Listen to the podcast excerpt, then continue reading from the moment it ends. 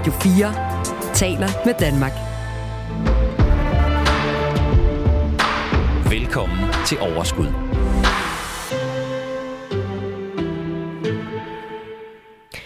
Februar er i fuld gang, og det betyder, at vi her på Overskud tager fat i noget af det, som rører sig lige nu i økonomien og ikke mindst i aktiernes verden. I dag der skal vi blandt andet blive klogere på semiconductor.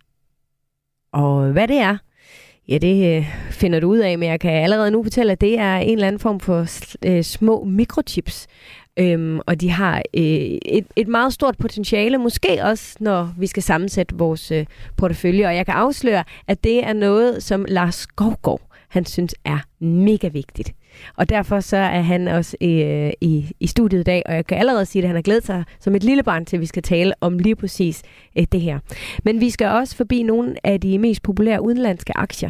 Faktisk øh, Tesla-aktien. Og vi skal tale om dens ned- og også øh, optur. Men først og fremmest, så skal vi tale om noget af det, som øh, altså nærmest alle taler om lige for tiden. Og det er Stor Bededag. Og jeg må bare sige det sådan her, at jeg har hørt utrolig meget snak frem og tilbage og op og ned, og der er øh, ufattelig mange følelser også i afskaffelsen af sådan en uh, helligdag. Men følelserne, dem lægger vi fuldstændig til side, fordi i dag, der skal vi simpelthen forstå, hvad det er, det her det handler om, øh, og hvordan det kan give mening ved afskaffelsen af sådan en helligdag, hvordan man så kan øh, spare en masse øh, penge. Heldigvis så er der en masse kloge hoveder i dag til at tale om det hele. Så jeg kan bare sige det til dig. Velkommen. Det her det bliver et vidunderligt afsnit af Overskud. Du lytter til Radio 4. Lars Skovgaard. Ja. Velkommen til. Tak skal du have. Du er jo hyppig gæst herinde. Vi ved alle sammen, at du kommer fra Danske Bank. Ja. Og jeg har lige sagt, at du har glædet dig som et lille barn til at tale i dag om et af de emner, vi skal snakke om. Det har jeg også. Det har Jeg, jeg, jeg, jeg synes, det er lidt ærgerligt, at uh, der er mange, der ikke ved, hvad det er. Det bliver sådan lidt diffus for dem. Ja. Og som investor, så, så er det rigtig ærgerligt, at man ikke ved, hvad det er. Og det har også en bare meget utrolig stor, kan få stor betydning for nogle af de overskrifter, vi kommer til at opleve i løbet af året. Fordi Kina og USA, de har et eller andet omkring lige nok de, den her råvarer, eller de her råvarer, der semiconductors. Ja. Så derfor er det vigtigt at vide, hvad det er for noget. Så Mm. mm. det kan vi snakke lidt om i dag. Ja, det skal vi nemlig. Ja. Øh, men det skal vi lidt senere. Ja. Fordi der er noget andet, vi skal tale om først. Og det ved jeg ikke. Altså, hvad, hvad tænker du om øh, Stor Bededag? Jamen, øh, jeg, jeg synes jo, det at kunne skaffe flere penge til at, hvis det er i det her tilfælde, som bliver brugt som argument til, at øh, vi skal øh, få flere penge til at øge vores militærberedskab og, og de her ting, så, så er det jo fint nok. Altså, så, så er det bare noget, jeg ikke, der er nogle af tingene, jeg ikke helt forstår, det med, at, øh, at det er nogle af dem, der passer på en hel masse øh, ældre og børn og så. Det er en del af det. Jeg ved godt, det er en meget lille del af den her store pakke, men det er dem, man så hører. Dem skal der så være færre af. Og i forvejen, så mangler vi dem. Så der er sådan nogle, nogle ting, som, som jeg ikke helt forstår, hvor hænger sammen. Og der er ingen tvivl om, at det skal nok hænge sammen rent økonomisk. Men der er nogle andre ting, som, som, øh, som jeg synes er lidt ærgerligt. Det er dem, det går ud over, fordi det er dem, vi har brug for i forvejen. Men det håber jeg på, at jeg bliver klogere på nu. Ved du hvad, Lars? Det kan jeg simpelthen garantere dig for, at du gør. Fordi nu, der skal vi simpelthen øh, dykke ned i øh, simpelthen afskaffelsen af Stor Bededag, og ikke mindst, hvad, altså, hvad, hvordan er det, at det her det skal hænge sammen økonomisk? Du lytter til Radio 4. Med Putins angreb på Ukraine er der krig i Europa. Truslen er rykket tættere på. For at finansiere de øgede udgifter til forsvaret i de kommende år, vil regeringen fremsætte et lovforslag, der afskaffer en helligdag, som træder i kraft i 2024. Sådan står der altså i øh, regeringsgrundlaget. Og øh, jeg er temmelig sikker på, at det ikke er gået nogens næse forbi. Øh, særligt her efter store øh, demonstrationer. Der var både Tessa og Anna Linde, der, der var videre til folket, og altså fagbevægelsen har virkelig været på barrikaderne, ikke? øhm, det er Stor Bededag, der skal afskaffes. Det er SVM, regeringens store plan. Og øh, det er der altså rigtig, rigtig mange, der er uenige i, både med de her demonstrationer og underskriftssamlinger, og, og altså alle oppositionspartierne næsten øh, har givet det her forslag en, en meget hård medfart. Men øh, den klare plan er, at vi skal arbejde mere, så der kommer flere penge i statskassen, som så skal bruges på at opruste forsvaret. Mere præcis, så skal pengene bruges på at fremrykke udgifter til forsvaret øh, til 2% af bruttonationalproduktet i 2030, i stedet for først i 2033. Men giver det her økonomisk mening? Og Simon, som jeg laver programmet sammen med, og jeg, vi har talt om det, og der er bare hver gang i vores samtale et tidspunkt, hvor vi kommer til kort, kigger på hinanden, ser forvirret ud, og så forstår vi ikke, hvordan det så stadigvæk kan give økonomisk vinding øh, i statskassen. Men nu skal vi simpelthen øh, have svar på det. Og alle følelser er væk. Vi skal ikke tale om, vi har lyst, eller om vi ikke har lyst. Vi skal simpelthen konkret forstå, hvad er det, der foregår. Og til at hjælpe os med det, der har vi heldigvis Ulrik Bæk med på linjen. Er du der, Ulrik? Det er Ulrik, du er cheføkonom i Tænketanken Kraka, der laver øh, økonomiske analyser. Tak fordi du vil være med her i dag. Øhm, allerførst kan du forstå både Simon og, og, og jeg og også Lars og garanteret alle mulige andre, at vi som altså at vi, vi kan blive forvirret over øh, økonomien bag det her. Ja, det kan jeg sådan set godt. Altså, man skal lige øh, igennem sådan et par krumspring, før man når frem til, øh, hvordan, det giver, hvordan det giver flere penge i statskassen. Øh, så det er den ene del, og så har der jo også været hele den her debat om, øh, hvilken effekt har forslaget også. Øh, har forslaget overhovedet? Øh, har det nogen effekt osv.? Så, så der er ligesom to ben i det, ja. som begge dele nok kan bidrage til det. Mm. Jamen, og i min verden er det jo det samme. Det er jo nok også der, jeg starter med at blive forvirret. Altså, fordi hvis det skal bidrage, så skal der jo også være en økonomisk vinding i det, og hvis der ikke er en økonomisk vinding i det, så bidrager det vel øh, heller ikke. Men lad os starte fra, en, øh, fra et, den rigtige ende. Hvordan kan afskaffelsen af en helligdag, og det, at vi alle sammen, eller i hvert fald mange af os, skal øh, på arbejde, betyder, at der kommer flere penge øh, i statskassen? Ja, man kan sige, det første, der sker, altså hvis, hvis det ligesom lykkes med at, øh, at få folk til at arbejde mere, fordi man afskaffer stort bededag, det er ligesom den ene øh, debat, ikke? Men hvis vi lægger den til side til at starte med, øh, og regner på samme måde, som Finansministeriet gør, og siger, at folk de arbejder mere. Jamen, når folk øh, arbejder mere, øh, så øh, ude i de private virksomheder, så betyder det, at de også producerer mere, øh, de får noget højere løn, og virksomhederne tjener nogle flere penge. Det er alt sammen noget, øh, der bliver beskattet gennem, gennem øh, skat på indkomst og gennem øh, skat øh, på, på selskaber og overskud der. Øh, og det giver nogle flere penge i kassen. Øh, så det er, det er den ene del af det. Den anden del er så at sige, jamen øh, bare fordi vi arbejder en dag mere, så er der en hel del opgaver, faktisk de fleste opgaver i det offentlige, som der ikke øh, skal udføres flere af. Altså groft sagt, øh, det er ikke sådan, at de ældre de skal have flere bade. Det er ikke sådan, at der skal udføres flere knæoperationer osv. Øhm, og det betyder, at øh, når man så har øh, operationssygeplejersker, eller man har hjemmehjælpere, som arbejder en dag mere om året, jamen, så kan man faktisk klare sig med færre af dem. Øh, og det betyder, at sådan målt i hoveder, altså mange personer, der skal være ansat i det offentlige, skal der være lidt færre. Dem, der så ikke er ansat i det offentlige længere, de kan komme ud i det private og, og, og, og også bidrage der. Okay. Men hvor mange penge vil det så give at afskaffe stor bededag? Ja, det er, jo, øh, det er jo det helt store spørgsmål. Det er det nemlig. Øhm, og, og så er vi lidt tilbage til den her med, øh, øh, øh, hvor stor en effekt det egentlig har. Ikke? Hvis man regner, som Finansministeriet gør, og man siger, at når man afskaffer en helligdag, jamen så vil det sådan i gennemsnit føre til, at folk arbejder tre fjerdedel dag mere. Altså det er ikke, der er ikke sådan 100% gennemslag her.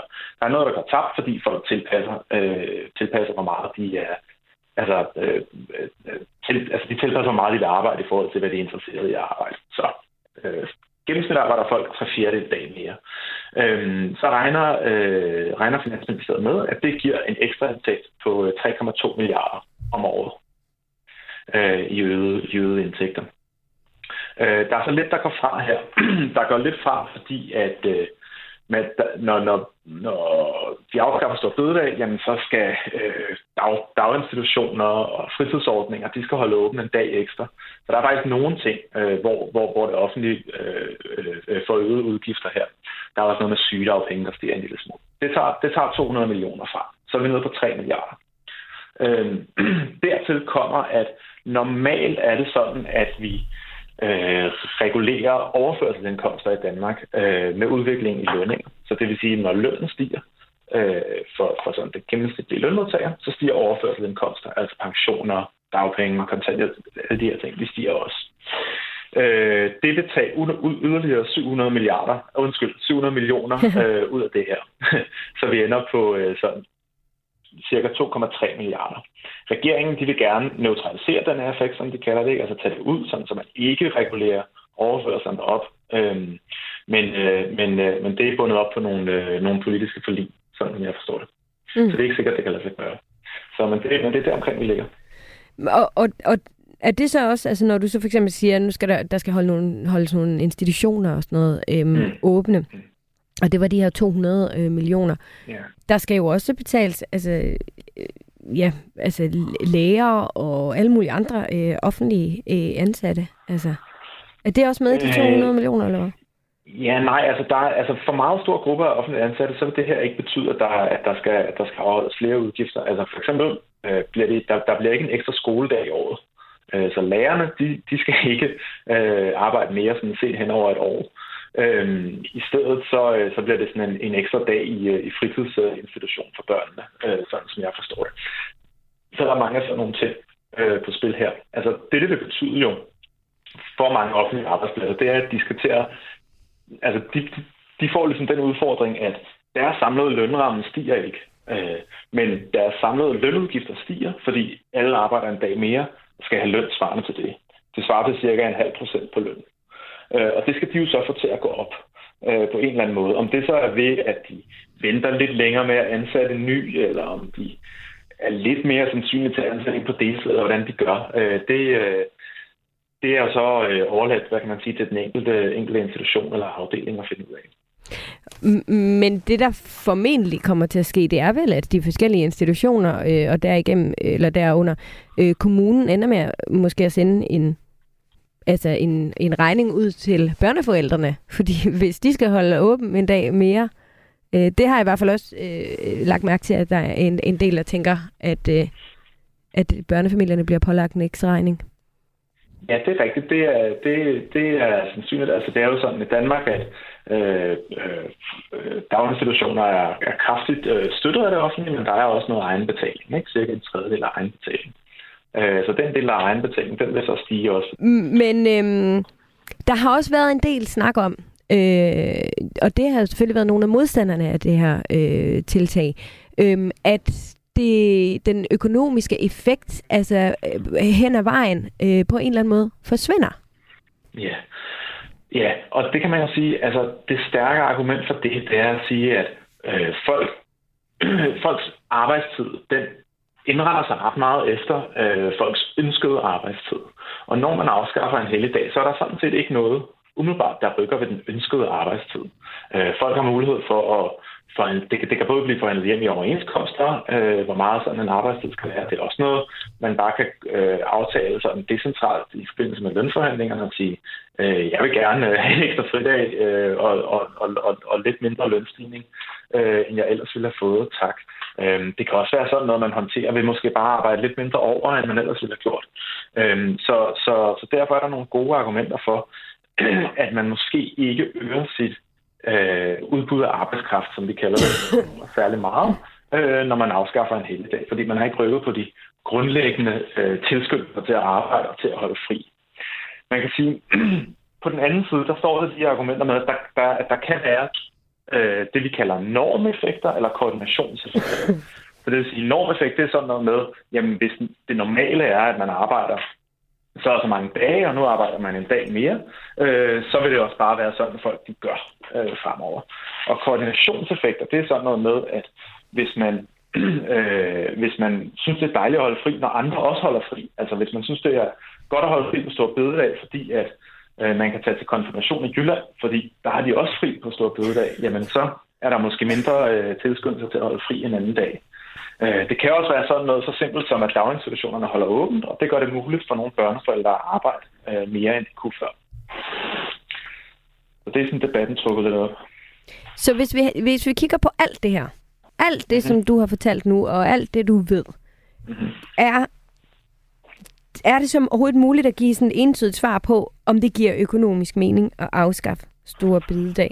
Hvad vurderer du? Øh, Jamen, øh, økonomisk mening, det er, jo, øh, det, er jo, det er jo et stort spørgsmål, ikke? fordi det handler jo om, at øh, det her det kan, det kan skabe et politisk råderum til at finansiere nogle, nogle andre initiativer i virkeligheden. Øhm, så om det giver mening, det afhænger jo af, om man synes, øh, de ting, man så finansierer, øh, øh, om, om, om de giver mening, og om man synes, det er den bedste måde at finansiere det på. Øh, man, kunne have, man kunne have valgt øh, alle mulige andre måder at finansiere det på også. Så, øh, så det vil jeg sådan set ikke gå ind i. Men, men jeg mener ikke, man kan sige, at der er en, en nødvendighed i at afskaffe store bededag, forstået på den måde, at man kunne sagtens have fundet pengene på andre måder. Øh, også måder, som måske var en, en kende mindre usikre. Okay. Hvordan? ja, men nogle af de ting, man kan jo fat i, det er jo, at man kan skære på andre offentlige udgifter. Det er sådan set en ret sikker finansieringskilde. Øh, man kan også øh, hæve skatterne, øh, eller man kan bruge det øh, råderum, som, øh, som øh, trods alt findes i økonomien frem til 2030. Ulrik, tusind tak, øh, fordi du lige vil hjælpe med øh, at gøre os øh, lidt klogere her øh, på det hele. Tak skal du have. Det var så lidt. Det var en fornøjelse. Du lytter til Radio 4. Lars Skovgaard, blev du klogere? Det gjorde jeg helt sikkert. Han er Ja. en klog mand. Ja, det er så, han. Så det blev jeg. Øh, og, og så er der jo alle de her usikkerhedsfaktorer, som, som der også bliver nævnt. Øh, og og, og jeg, jeg, jeg er sådan helt grundlæggende, så mener jeg bare, at vi mangler for mange, der kan tage sig af alle mulige mennesker i vores samfund. Og det, jeg ville være ked af, hvis der var nogle af dem, der så røg ud. Der skulle vi jo så holde lidt længere på dem, og så finde det nogle andre steder. For det, men, men sådan er det. Mm. Øh, og det, det, det er bare sådan en helt grundlæggende tanke. Jeg, vi mangler varme hænder i vores samfund. Øh, det ville være ked af, at det er sådan nogen, der ryger. Men, Ja. ja. men det er sådan en mere en personlig holdning til det. Så hvis det er den måde, hvis vi skal skaffe flere penge til, til, til vores forsvar, eller lige meget hvad vi skulle, så er det her en mulighed. Øh, det, det kan være, at der var noget andet, der var bedre, det ved jeg ikke. Ja, men det er også spændende, hvor, hvor, altså, hvor hurtigt mm, den effekt, der ligesom forsvinder. Altså hvis den er forsvundet inden 20, eller 2030, som jo egentlig var Mm. planen, at det lige præcis var der, at vi skulle nå et økonomisk, øh, ja, med de 2, 2% i BNP, så er det da også en lille smule fjollet. Men vi må håbe, at der er nogen, der har styr på det. Det må vi. Og så kan det være, at de øh, har en anden plan, som de bare ikke er kommet med endnu, som øh, til gode ser alle de varme hænder. Det vil jeg håbe. Det krydser vi i hvert fald fingre på. Men nu skal det handle om noget helt andet, øh, Lars. Det skal handle om øh, Tesla. Ja. Ja. Og ikke mindst øh, Tesla-aktien. Mm. Den blev jo ved med at... Det er jo, det er jo simpelthen en... Øh, Det bliver ved med at tage det, overskrifter. det bliver ved med at trække overskrifter, ikke mindst øh, på grund af øh, Elon Musk. Ja. Det er jo øh, ret øh, sindssygt, det der. Øhm, men øh, det er jo en, man bliver ved med at støde på øh, af den ene eller den anden øh, årsag. Mm. Øh, Tesla var faktisk Nordnets mest øh, populære udenlandske aktie i 2022. Mm. Selvom den i løbet af sidste år tog sig et dyk, hvor aktien tabte knap 70 procent af sin værdi. Kunne vi, om de har været øh, sælgere, om det, det, det er deres kunder, der har solgt ud, eller om de har købt, når den faldt.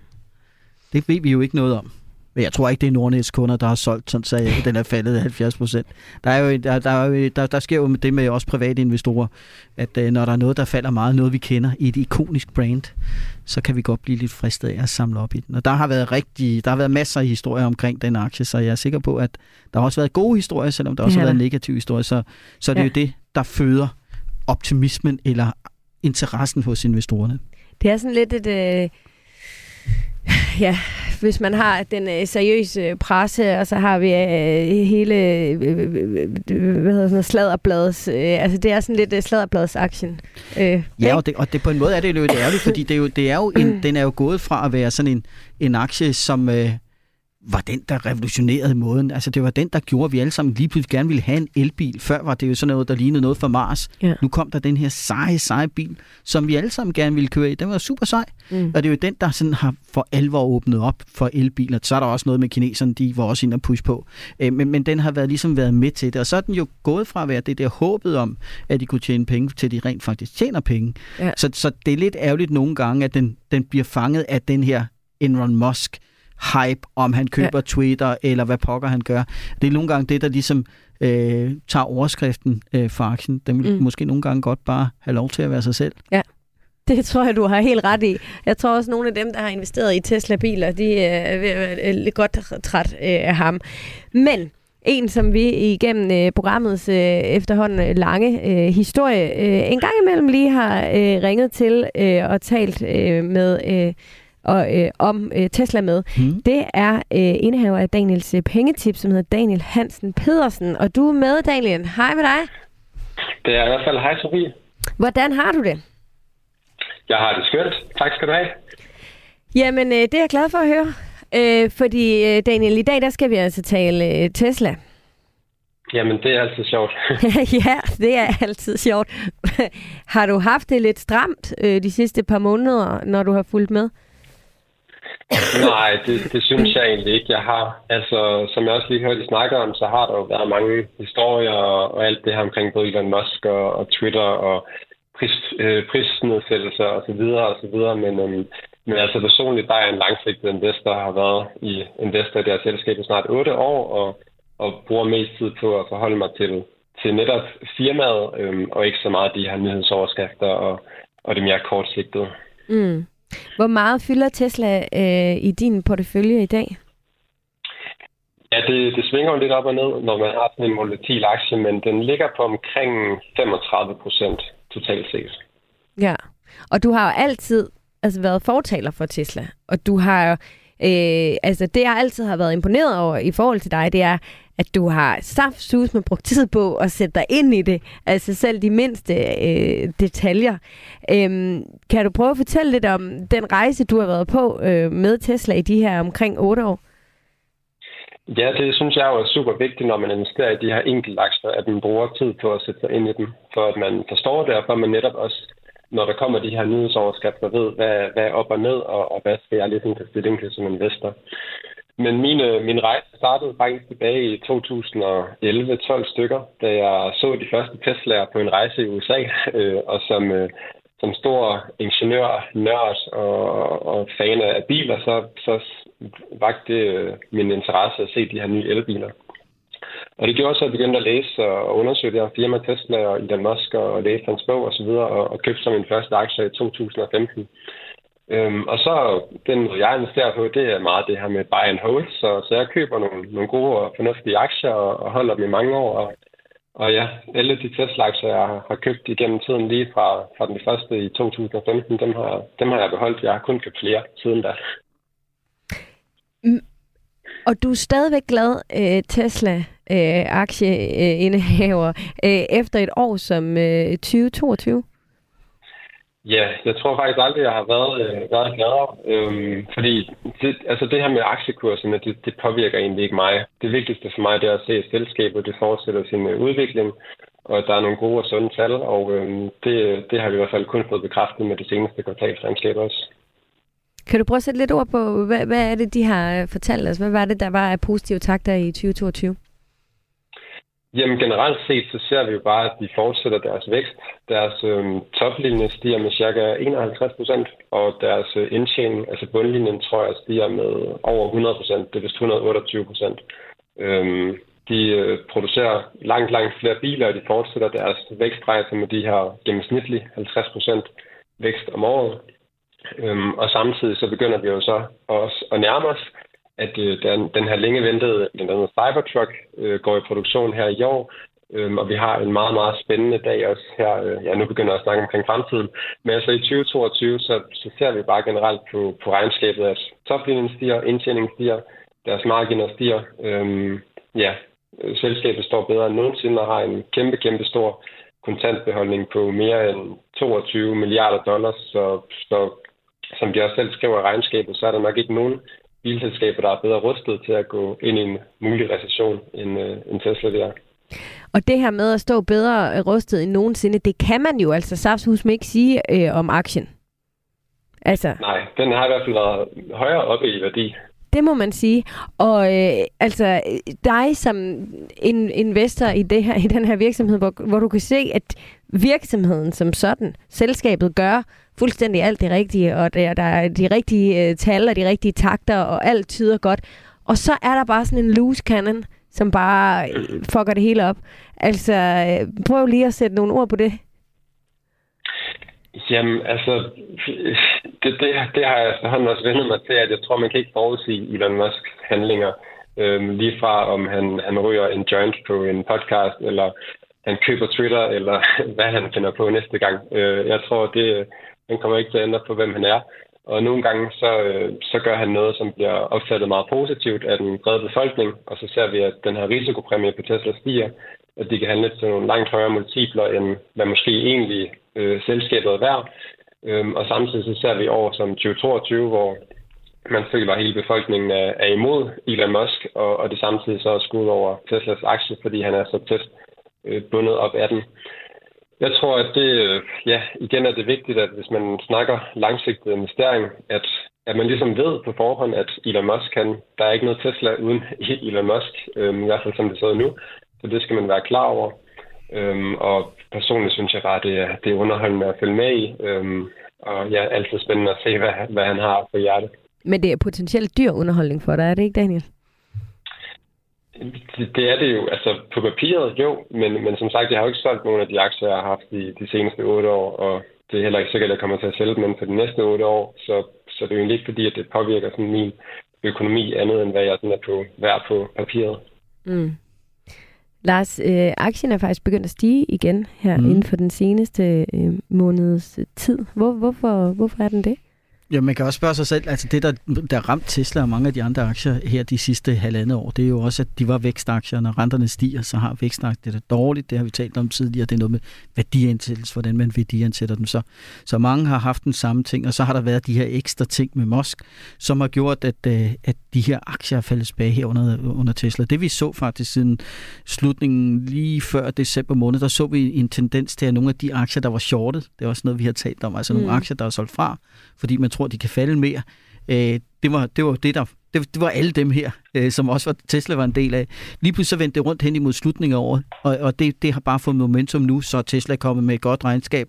Så er der noget med, at han ikke lige helt bliver dømt, øh, eller der, der, der er nogle af de der anklager, der falder lidt væk. Så, så bliver det lidt mere positivt, og så begynder den bare at køre op. Den er jo op med råd fra 100 til 196, så, så jeg, øh, det, det kan godt være, at det havde været knap så sjovt sidste år, men så er det jo omvendt rigtig sjovt lige i øjeblikket. Men det er det er noget med nogle af de dynamikker, og sådan for 10-14 dage siden, der ændrede sentiment for alvor sig i USA, hvor man gik fra, at hver gang de steg de her vækstaktier, amerikanske aktier, når de var kommet til nogle niveauer, så faldt de sådan tilbage. Det har ændret sig. Nu er det, nu er det en helt anden vej rundt. Nu er det ligesom om, at hvis de sætter sig lidt, så køber man. At det er et helt andet momentum, der er i øjeblikket i de amerikanske aktier. Det har også noget at gøre med forventningerne til, hvad skal inflationen og hvad skal renten.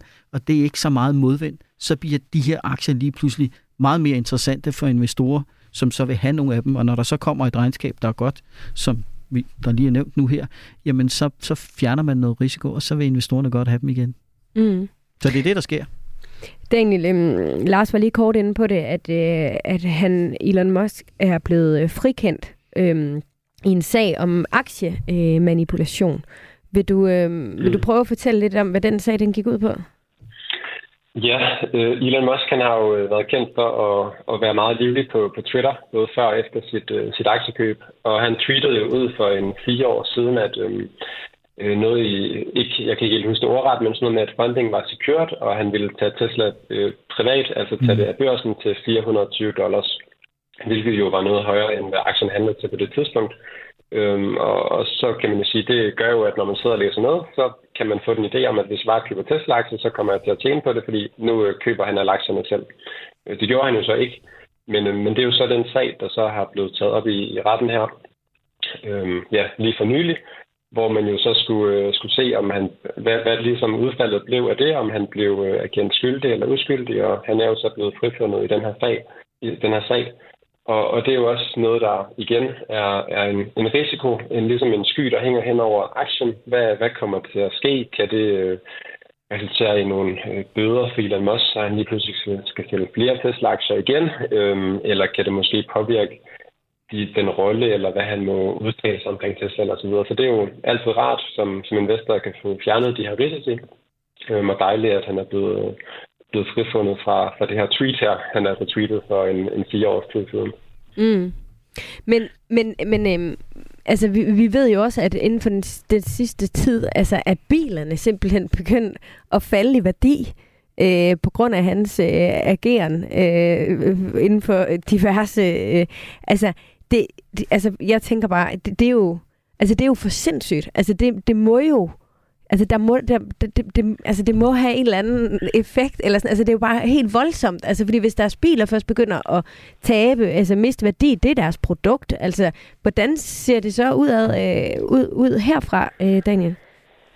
Altså, jeg ved ikke, om jeg er helt enig i det, du siger her med, at bilerne har tabt værdi på grund af hans agering. Altså, Tesla har jo med vilje og med overlæg bevidst sat priserne ned, og det skyldes jo i høj grad den her nye øh, Inflation Reduction Act, der var i USA, hvor at, øh, ja, det er lidt svært at sige lige hvad, hvad, hvorfor og hvordan, men, men at, at øh, på grund af nogle ting, så, så kunne nogle af Teslas bilmodeller altså ikke få sådan en um, kompensation, så det vil sige sammenlignet med andre elbiler i USA, så var øh, Teslas Model Y, som jo er deres bedst sælgende bil, den kunne ikke få den her rabat på 7.500 dollars, som ellers mange andre både el- og hybridbiler kunne. Øhm, og det tror jeg i høj grad var den primære årsag til, at Tesla så gik ud og, og satte priserne øh, ned på deres biler. Øh, Tesla har også selv udtalt, at nogle af de her forsyningskædeproblemer og øh, inflationen, som vi ser aftagende, øh, er, er ligesom begyndt at, at løsne sig lidt igen. Og samtidig så er de også øh, efterhånden ved at få, øh, få rigtig godt gang i produktionen, både deres nye fabrik i Berlin og øh, over i Texas, hvilket gør, at de også har lavere omkostninger til deres biler. Øhm, og det sjove er, i forhold til den her prisnedsættelse, så faktisk, hvis man bare går to år tilbage i tiden, så lå priserne faktisk på samme niveau, øhm, som de gør nu. Så det er faktisk ikke, fordi de sælger bilerne øh, exceptionelt billigere. De har bare haft sat priserne op de sidste to år på grund af inflationen og forsyningskæder osv. Øhm, og nu er de faktisk bare tilbage til det niveau, som de også har ligget på tidligere. Det er meget interessant det der, altså fordi jeg har ikke hørt den spundet øh, sådan, øh, eller, eller for, forklaret på den måde. Jeg har altså tværtimod hørt øh, den anden, men, øh, men det vil jeg da også meget hellere høre, hvis, øh, altså, som Tesla-investor, øh, øh, Lars. Altså. Øh, ja, altså, det er fair, at prisen ryger tilbage. Alt andet lige, så, så har man jo regnet med, at de havde den pris, som de nu har haft, og hvis den kommer tilbage, så må det jo give en lavere indtjening. Mm. Men, men de vil stadigvæk være derude, og, øh, og der, der, er, der er den her Inflation Protection Act, som er blevet indført, som fører, at vi i Europa er lidt øh, fortørnet over. Vi var meget glade for den, da den kom, fordi nu skulle de endelig være mere grønne. Men det var altså øh, primært amerikanske biler, der fik det her tilskud. Så tror jeg måske nok også, der er nogle af de europæiske, der vil begynde at få lidt tilskud over. Men, men øh, der, der, der kommer til at være rigtig mange til at lave elbiler.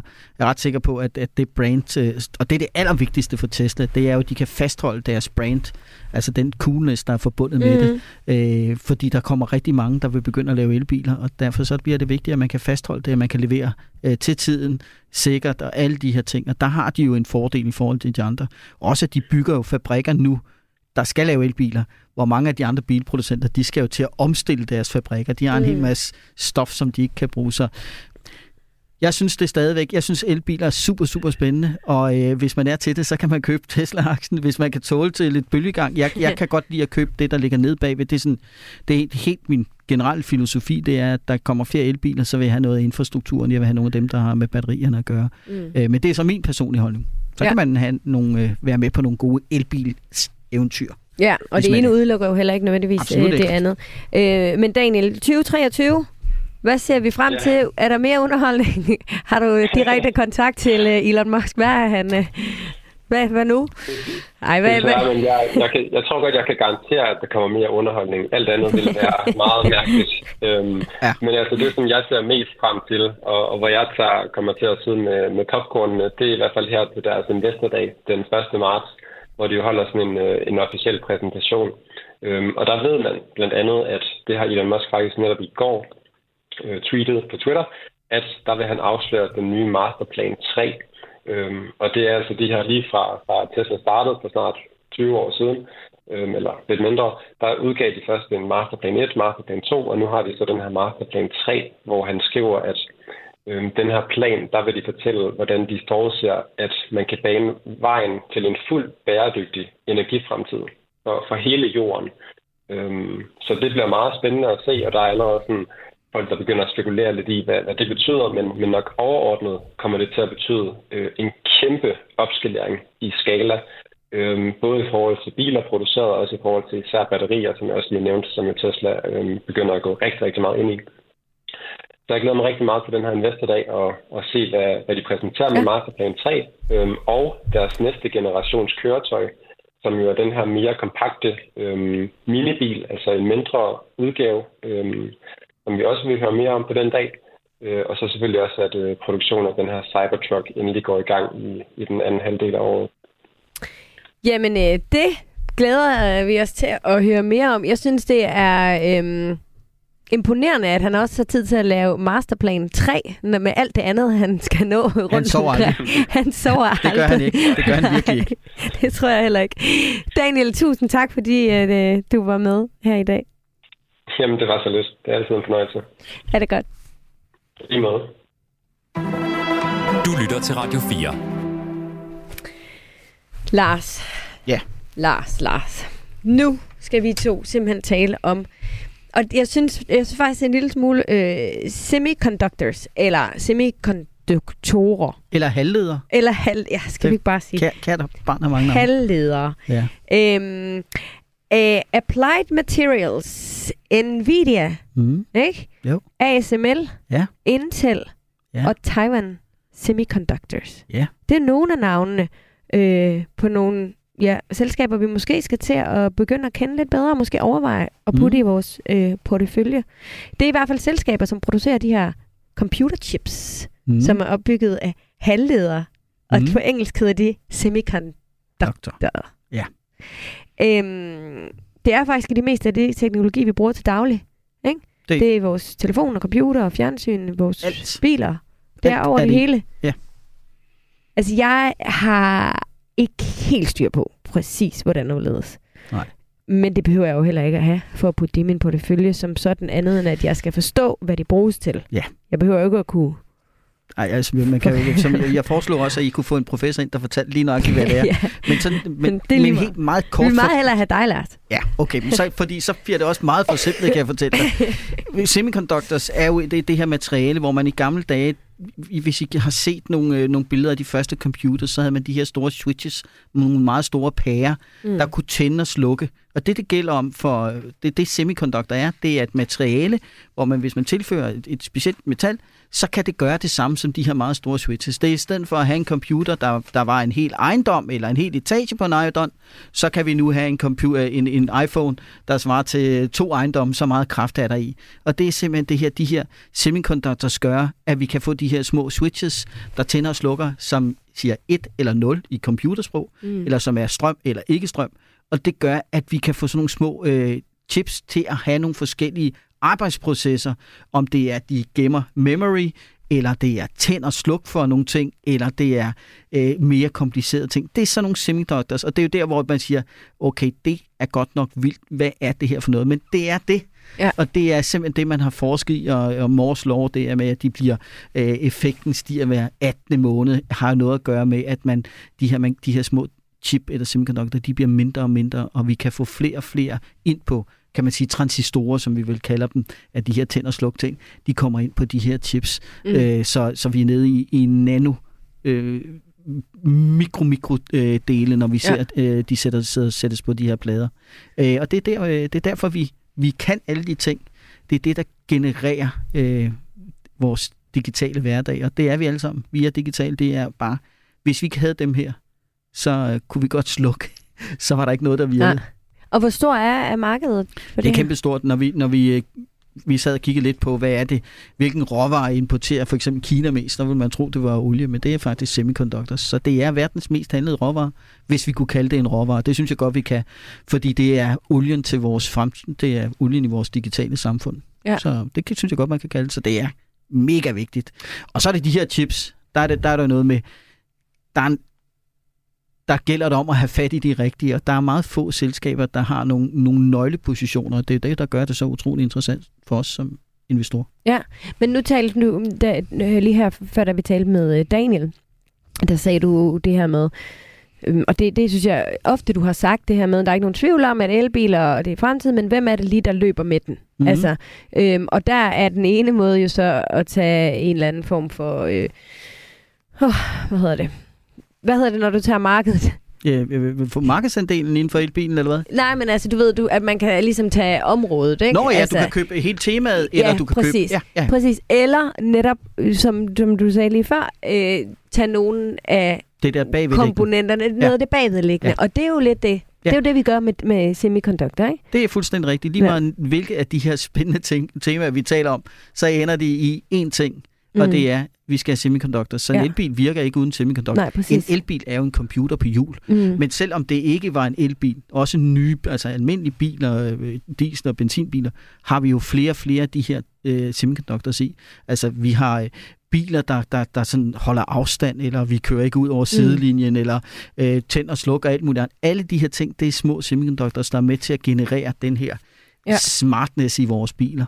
Og øh, jeg, øh, det, det er Taiwan, Taiwan, Mm. der sidder øh, på størstedelen af verdens produktion af de her. Ja, Er det, rigtigt? det, der er i det, det er, at der er nogen, der ejer øh, altså, hvad kan man sige, arkitekturen bag forskellige chips. Altså, der er nogen, der er gode til at lave de her tænd- og sluk-chips, så er der nogen, Mm. der er gode til de her graphic chips, og så er der nogen, der er gode til memory chip. Og så er der det, at man, en af årsagen til, at Mors lov var noget med, at vi forbedrede effekten af vores semiconductor. Det var også noget med, at de blev billigere. De blev bedre, men de blev også billigere. Det er derfor, vi alle sammen kan bruge dem. Det er, Mm. at vi også har været gode til sådan, eller vi har producenterne har fundet ud af, at der er noget, vi er gode til, og så er der noget, vi ikke er så gode til. Og når vi ikke er så gode til, så udliciterer vi det til nogen. Og der har man altså udliciteret vores produktion af semiconductors, nogle semiconductors, til nogle specielle øh, firmaer i verden. Taiwan Semiconductor øh, er, er et af dem. Øh, og, og hvis du tænker på et selskab som Apple, i deres nye iPhone 14 og 13, tror jeg vist også, jamen en af de allervigtigste semiconductors i, den bliver lavet i et land, på en fabrik, i en bygning, og det er i Taiwan Semiconductors.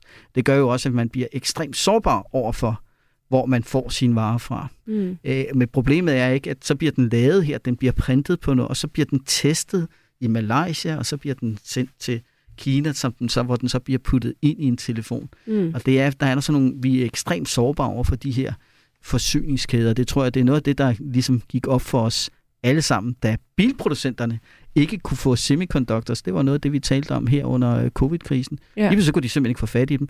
Og det var ikke, fordi de måske ikke kunne printe. Det var måske det var det sted, hvor de blev testet. At der var det lukket ned.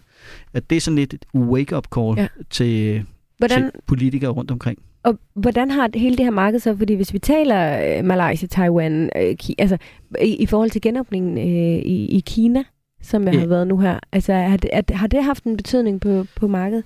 Jeg vil sige, øh, måske ikke lige det her. Altså man kan sige, øh, Apple har jo været frustreret over, at de ikke har kunne få samlet deres telefoner. Øh, de var ude i forbindelse med deres regnskab og sige, at øh, vores salg i julemåneden blev lavere, fordi vi simpelthen ikke kunne få telefonerne. Det var ikke fordi, der manglede semiconductors, det var simpelthen fordi, de ikke kunne blive lavet. I, de kunne ikke blive samlet ud i Kina, så Mm. de begynder at flytte noget af deres produktion til Indien nu her. Øh, men vi vil se, at øh, sådan nogle som Apple gør på mange forskellige områder, begynder at bygge egne fabrikker, hvor de vil være mere og mere, gør sig mere og mere uafhængige af forskellige komponenter, øh, som, som bliver lavet andre steder. Øh, Det der med, at øh, det kan godt være det billigst, men hvis ikke du kan få det, så er det jo dyrt, for så kan du ikke sælge dine varer. Mm. Og det er sådan en tendens, vi ser, øh, der sker. Og, og hvis man kan sige, hvis vi har været uheldige at gøre os uafhængige af gas fra Rusland, så er det ikke noget i forhold til, hvordan vi har været afhængige af at få lavet nogle nøglekomponenter meget få steder i verden.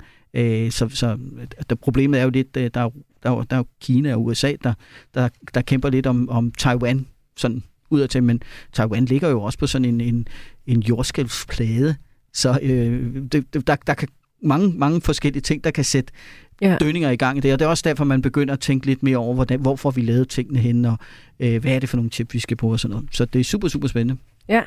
Og skræmmende. Ja, jeg, og jeg ved noget af det, som, som du synes er allermest øh, spændende, det er jo øh, nogle, altså, dem, der har hårdt brug for de her semiconductors. Mm-hmm. Øhm, blandt andet den- det voksne marked inden for AI. Ja. Altså de her øh, chatbotter. Og Det er, jo, det er jo endnu et, nu snakker vi om, hvordan det er, at man kan søge ned bag i kæden for at finde ud af, hvor, hvor er jeg størst sandsynlighed for, at jeg rammer mm. rigtigt på. Og, og det er lidt den, den her historie med, hvem tjente mest på, på guldgraveeventyret i USA. Var det ham, der, der fandt guldgra, øh, guldåren, eller var det ham, der solgte sin og spade til dem alle sammen? Og ja. han var i hvert fald sikker på at tjene penge. Og når, for lige at vende tilbage til de her chatbots, øh, da, da, da det kommer frem, da, da der kommer den her AI-historie for, for noget tid siden, og Microsoft skal ud og putte penge i det, så, så ringer folk og siger, Lars, hvad, hvad skal vi købe? Mm. Og det, det er svært at vide, hvem kommer til at være vinderen, men vi ved, at når der skal laves sådan nogle søgninger, så er de, meget, de kræver meget mere datakraft. Så sådan en, øh, det, det er lidt mere komplicerede søgninger. De svarer til mellem 10 til 100 Google-søgninger. Og det vil sige, så kommer der pres på serverne, kommer der pres på, øh, på serveren, så skal der være flere af de her GPU, altså de her øh, grafik øh, øh, semiconductors. Og så skal man simpelthen købe dem, der gør det her. Vi var ude at tale om, om Nvidia på det tidspunkt, og man kan godt se på kursen, at at det er der også andre, der er begyndt at finde ud af, at, at nå, okay, vi skal bruge flere af de her GPU'er. Øh, så, så nu begynder, nu kom, øh, i går kom, øh, jeg tror det var Google, der kom ud af Alphabet hedder nu kom med deres, øh, deres AI, som de havde liggende nede i skuffen. De mm. er super seje til AI. Brad kom, de har fortalt om, nu skal vi til at bruge den. Og Baidu var også ude i går og kom med deres, øh, deres AI, øh, søgemaskine eller øh, gode ven, man kan bruge. Så der kommer bare mere efterspørgsel efter datakraft inde på de her server, og det vil sige, så er der sådan nogle som de her GPU-producenter, der kommer til at nyde godt af det. Så kan du gå skridt endnu længere øh, væk derfra, og sige, okay, der er flere, der laver dem, men Nvidia er jo en af dem, man taler allermest om. Øhm, så kan man sige, så laver, hvad, hvad med dem maskinerne, hvor vi printer dem på? Det er blandt andet sådan en som ASML, som du nævnte, der, der gør det. Så mm. der er mange forskellige måder at investere i det her, øh, men, men der opstår nogle trends, hvor man ja. så kan gå ned bag ved at se, hvor er det, det interessante ligger. Men er vi, øhm, altså fordi nu du siger selv iPhone 13 og 14, og Tesla er jo heller ikke nyt, og altså, er, er det, altså, er, er det her død en af de der, hvor jamen, når det først er blevet noget, vi alle sammen taler om, så er det for sent at hoppe med, eller ja. hvordan ser du... Ja, der, der, der er ingen tvivl om, at det her det er noget, der, der kan blive fanget af noget hype. Så, så når nu alle sammen kommer og fortæller om alt det gode kunstig intelligens, de havde liggende nede i skufferne, og vi har set på en Nvidia-aktie, der er eksploderet det her på det, på det sidste, så er der da en sandsynlighed for, at det er lidt overgjort. Det er jo ikke sikkert, at de bygger de server nu, og de skal have fat i de her chipper. Det er den ja. der hype-cycle, som vi har talt om så tit. Jeg, jeg tror sådan helt strukturelt, er det en god idé at have nogle semiconductors i, i sin portefølje. Hvordan, hvilken, hvad det er et område, du vælger, det ændrer sig lidt over tid. Nu, ved vi, nu kan vi se, at efterspørgselen efter PC'er har været faldende. Så dem, der leverer semiconductor til PC-salg, altså Intel og sådan noget, de har rigtig store modvind i øjeblikket, hvorimod det ser ud som om dem, der leverer ind til GPU'erne eller ind til, til serverne, de har lidt medvind nu her. Mm. Så der er også mange forskellige nuancer, hvor du skal ligge ind i det. Så semiconductors, der bliver du nødt til at se, okay, hvad er det lige for nøjagtigt en ting, de feeder ind i, før det er interessant. Og så kan du så vælge at sige, Lars, hvis du bare skal have flere, så vælger vi altså bare at købe maskinerne, hvor de er printet på. Så er vi ligeglade, hvad det er for noget, de printer dem til. Ja. Øh, men, men det er det. Du skal, det, det, er, det er ikke sådan, du bare går ud og køber dem alle sammen. Og de er meget, meget volatile. Altså, de bevæger sig rigtig, rigtig meget frem og tilbage. Så du får, uh, som vi siger, bang for the buck. Og så er det noget med at google semiconductors af sig selv. Hvad tror vi på? Og så finde ja. ud af, hvad er jo, de små? Så kan vi jo tale om det her det næste, næste mange gange. Så kan vi jo snakke om, hvad der er mest hot. Det kan vi. Det vil jeg glæde mig til. Det er godt. Du lytter til Radio 4. Men Lars, der sker jo også andet på markederne lige nu end kun semiconductors. Vi skal ja. blandt andet holde øje med USA lige for tiden, ved jeg, du siger. Mm. Øh, der er gang i væksten i flere sektorer. Ja. Og den vogn er måske ikke så tosset at hoppe med på. Hvad sker der derovre? Jamen, der sker det, som, øh, som vi også, vi, vi også, da vi talte med Daniel, det er ligesom om for en 14 dages tid siden, så har der været, vi, når vi investerer vores, alt hvad vi gør, så, er vi baseret, så baserer vi vores investeringer på sådan fundamentale ting. Hvordan går det med økonomien, vanting, selskaberne, alle de her ting. Øhm, og det er også, det er fint. Og så er der nogen, der siger, det gider vi slet ikke at kigge på. Vi sidder bare og kigger på, hvis, hvis øh, det ser ud som aktier falder, så handler vi dem i sådan nogle trendkanaler, det bliver vi ved med.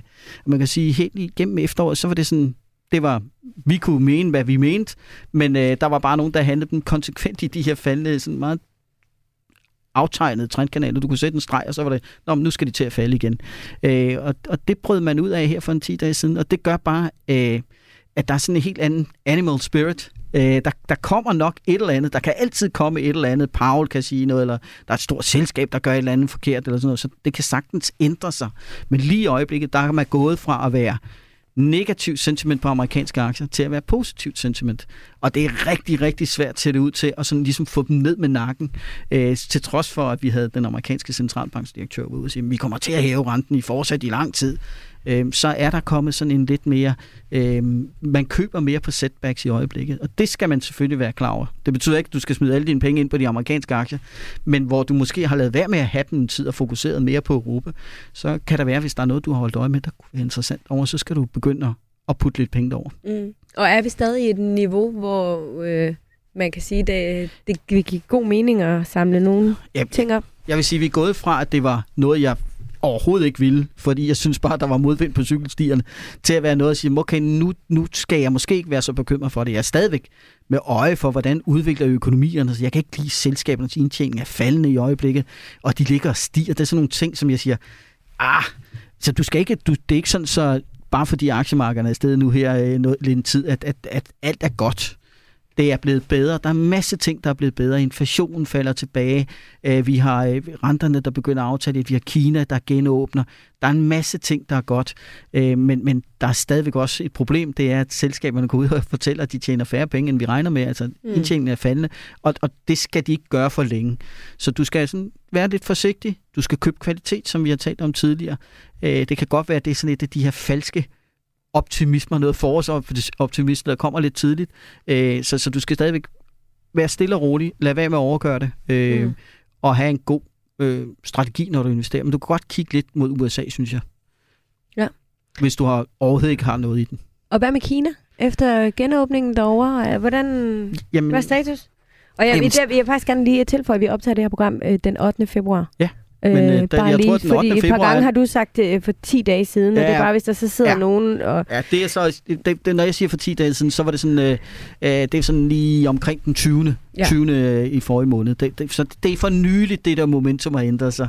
Øh, og der har hvordan, vi jo... hvordan kan det være for 10 dage siden den 20. i forrige måned, når vi har den 8.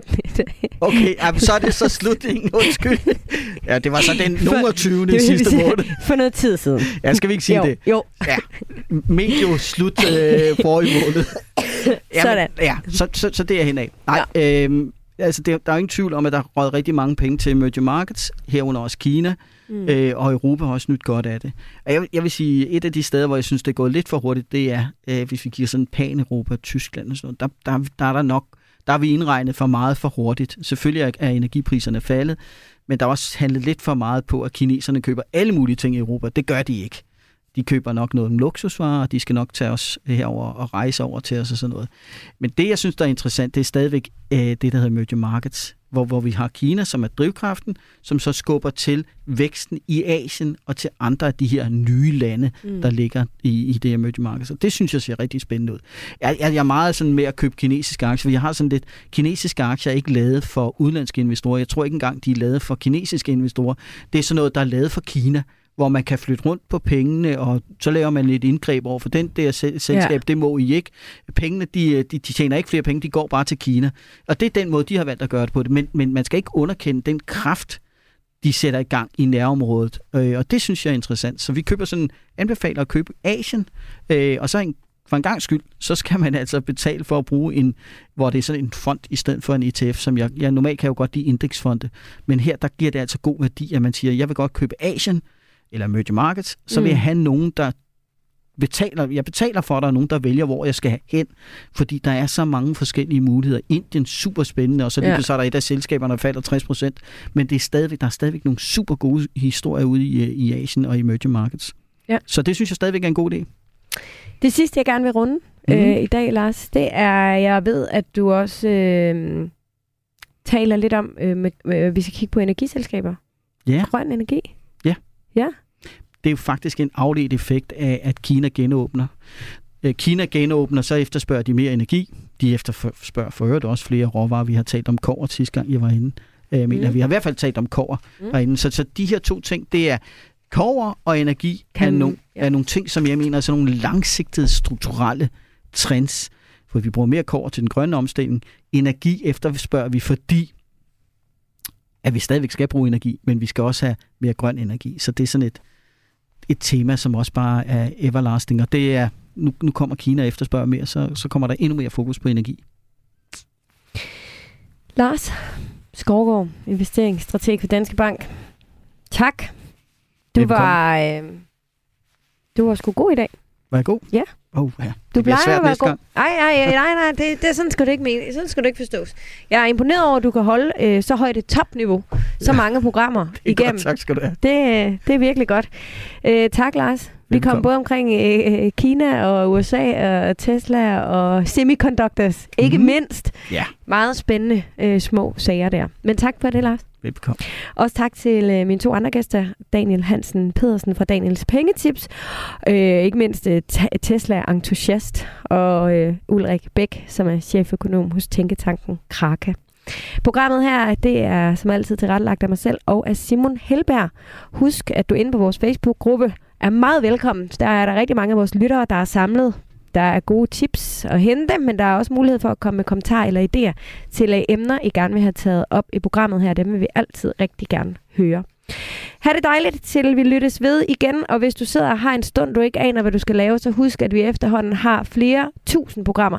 Det har vi ikke, men i hvert fald, i hvert fald et godt stykke over 100, og at det er langt de fleste af dem, der virkelig er lytværdige, hvis jeg selv skal sige det. Tak for i dag. Ha' det vidunderligt.